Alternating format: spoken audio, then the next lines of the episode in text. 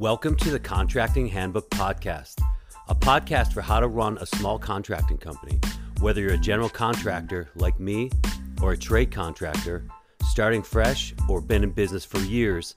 Here's all the stuff you never knew you'd have to know before you started your contracting business with the man who's seen it all, your host, Mike Knoche.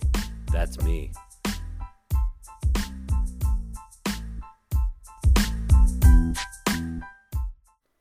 I was waiting for a boat sitting on a air quotes dock or harbor in Solentiname, Islas or Archipelago Solentiname in Lago Nicaragua, circa a long time ago, and a bunch of workers were hanging out, sitting there drinking tinto and some coffee.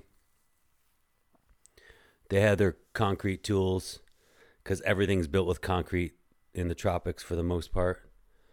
And they're watching me because I'm not usually the kind of person they're going to see in this remote area of Nicaragua. And they see me talking to the guy selling coffee, and I see that I speak Spanish, and they're started asking me where I'm from and what I do, and I told them I was a carpenter, and they're like, "Oh, carpenter, okay. How much do you make?" Because everyone in Nicaragua wants to talk real, and I told them what I make an hour, and they were like, "Oh, that's pretty good." Like two of them were like, "Oh, that's pretty good." There's like 10, 15 guys, and then one says to the other, "No, that's what he makes per hour." And the other guy turned to me and said, "You get paid by the hour?" And I said, "Yeah." And then he did the math and started slapping his leg, and he's laughing. They were just laughing. They're like, "No way. How do we get there? We want to come." And we talked about the work they're doing and the hours they put in. You know, in the tropics, you only have 12 hours of light. So they're working, you know, some long days, but it's hot, you know, versus where I live where, you know, in the summer, you can work endlessly if you want to because there's no night. But it was super fun talking to these guys and getting a sense of how different wages work around the world. And, you know, they're grossly underpaid, but the economy is totally different. You know, they were making about $8 a day back then. And they bought all my coffee because they were stoked to you know, be hospitable to someone who's visiting their country. And I've never been shy to share what I make because why? You know, everybody should know what we're doing. Although, as a general, I guess that's changed a bit. All right, so why did I start rambling about that? Today I want to talk about pay scale and hiring, and the money thing needs to be considered before you're hiring. You know, in the last show we talked about what you kind of want to consider for what the tasks are going to be, and that's going to come up again here. But how much money do you need to be making off jobs to pay your crew, and how much is each person going to get? And I definitely have some insights there because I've been burned pretty bad. And you know, when you get burned, it's worse than you think about more than all the good that happened. So, and it's been mostly really good, for real. And, so if you're like me, I mean, I never got interviewed for a construction job. Did you? I mean, I see some of these, you know, consultants and stuff talking about 2 interview processes, stuff like that. And wow, like I don't even know a carpenter would put up with that or even show. So, you know what I mean? So, after you've considered what you're going to pay. Let's say, let's go back to this crew of three. Your foreman's wage is going to be pretty high. It's going to be good. It's going to be competitive. If you don't know them, you got to start a little lower. But then your pay scale for your other help, you know, I'm just telling you this. Don't just hire them high dollar unless you know them. You got to start a little bit lower, but you should still be competitive. You don't want them to go to someone else if you want to try them. And then when you get them going, if they're going to stick around, if they're doing good work, you can bump them up, and then you can go to bonuses, and we'll talk about that too. But and then your laborers, don't start them too high, because you got to see what they're going to do. You know, I can say I've been burned by a laborer, but I saw one work really hard for 3 days, and then everything changed when I gave them what they wanted. So they didn't last long, but so yeah, interviewing, what? I don't know. You know, I always start with known entities, and that's where I've gotten most of my help, is working with people I know already, working with carpenters I've known already, working with people I've known around town, hiring people I've known. That's the best, you know, and then you can go to word of mouth. And word of mouth is usually pretty good, but, you know, someone who gives you a word of mouth advice about a friend of theirs might not know what they're actually like when they're at work. So that's like a negative aspect of word of mouth, but generally word of mouth is pretty good, and you can hit the ground running because you understand the industry together. But then... this is the hardest part. Word of mouth comes up dry. You don't know. You can't find somebody you know. Everybody's busy. The economy's booming. And you got to, like, put out an ad, which is, you know, dreadful. Because the tire kicking begins, demands, and... it's not people that really want to work for you. They just want money, which when you're approached, it's much different than when you go looking. And so when that happens, when you need to start interviewing people, whatever it is, you need to have already decided what you're going to pay them. Because if that's the first thing they ask, you need to deliberately tell them, this is where I start, guys, in this position. If you show me you can work, I'll bump you up. Don't get specific about the bump up. And then maybe, you know, hint at bonuses if you stick around and you do good work. And remember, bonuses are for work that's been done. I don't know about that future thing. We'll talk about bonuses later too. Not in this episode though. So in your head, if you already have the money figured out, it's much easier to talk about it when they start asking, because they're going to ask. And then you want to prepare some questions that are going to put you in a seat of authority and not as a peer or buddy. You want to be asking direct questions, looking at them, and not having it just be casual, because you got to be the boss.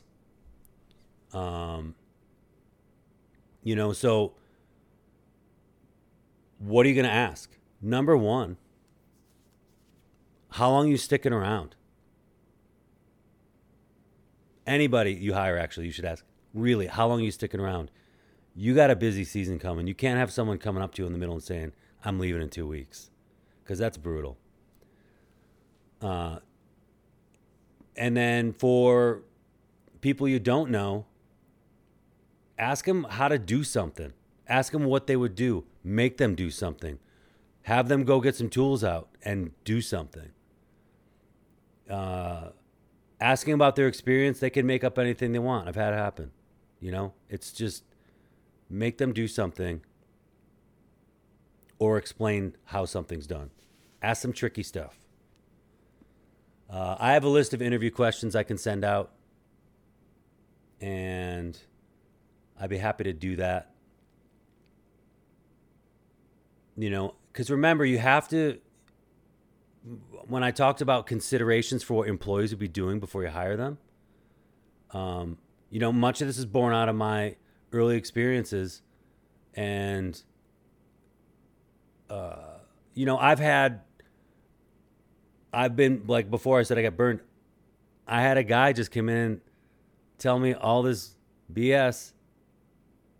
And then once he started working, we were like, what?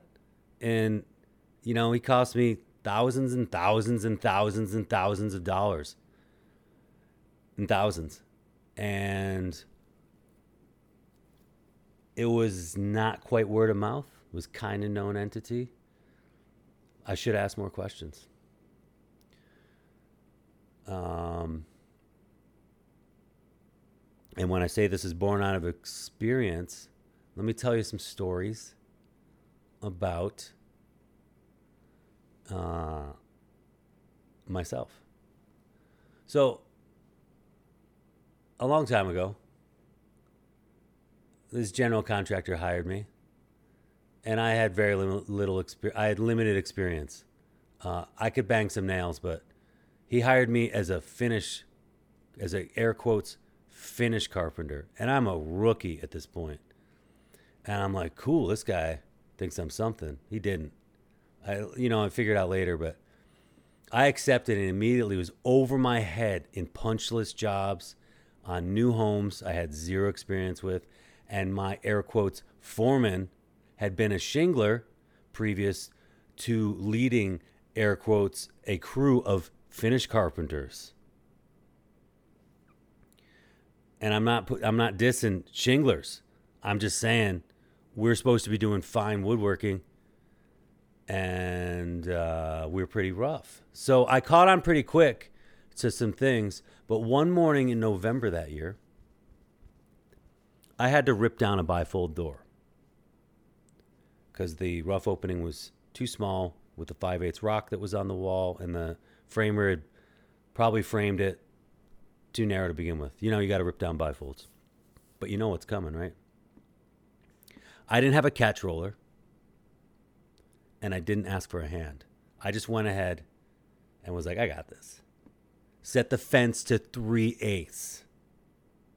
So ripped the short side. Yup, live and learn. Got to ripping that door down, and I sent an 8.5-inch by 3/8-inch rip through a full templed glass exterior door. Yes, at 30 below.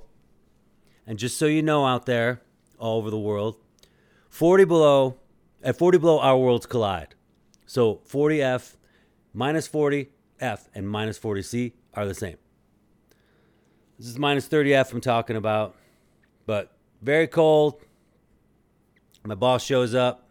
I walked right up to him, and I told him what happened, and it was bad.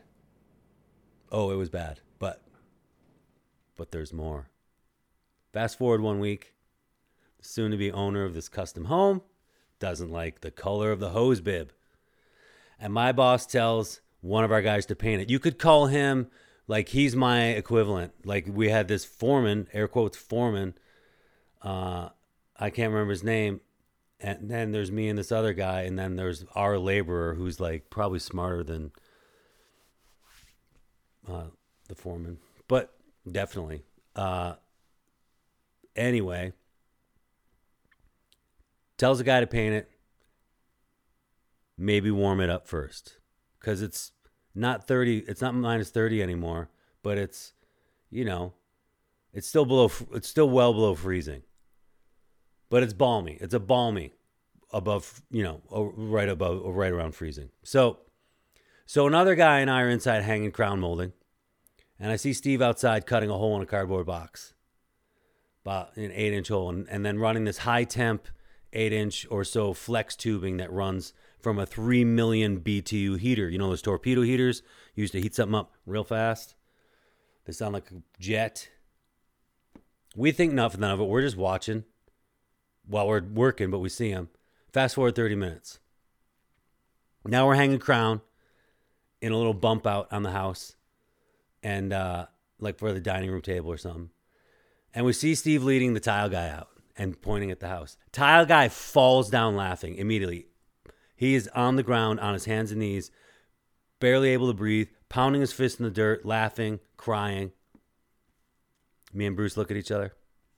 Steve leads a couple electricians out there. He doesn't need to point this time. They're dying, laughing. Hands on their knees, hunched over, just laughing, looking back and forth at each other. Steve's kind of laughing. It's definitely not funny for him. We decided to see what all the fun is. So Randy told Steve to heat it up a little bit, and Steve had taped that box that came from the torpedo heater to the wall around the hose bib, turned it on, and walked away for about 20 minutes. When he returned, about 20 plus courses of vinyl siding on about a 40-foot wall had been melted or warped. Brand new home. So boss shows up. Boss comes up to the back door. Steve goes out the front door. Boss comes in. Everybody's dead silent. Steve gets in his truck and drives away. And guy goes, hey, Randy, check this out.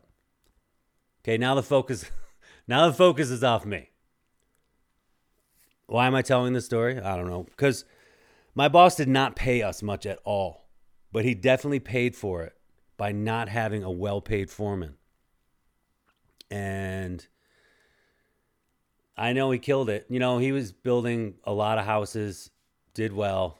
He was a great guy. I don't know about his strategy with employees, but it definitely wasn't going to be mine. And but today there's still people around who remember this, including the guy I was hanging the crown with that day, because he became my foreman. And but, you know, you got to start somewhere, and you got to learn from it. So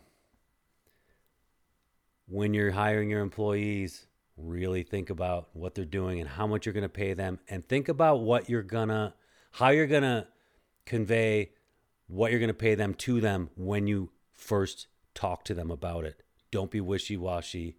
Don't be their buddy. Come from a place of authority and ask questions that put you in a place of authority. All right. That's all I got. Later.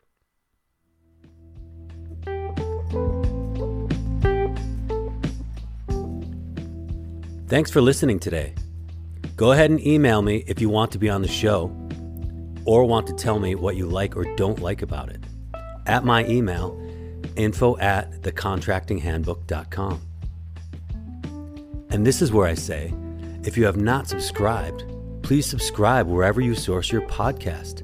Thanks again. Talk to you soon. Later.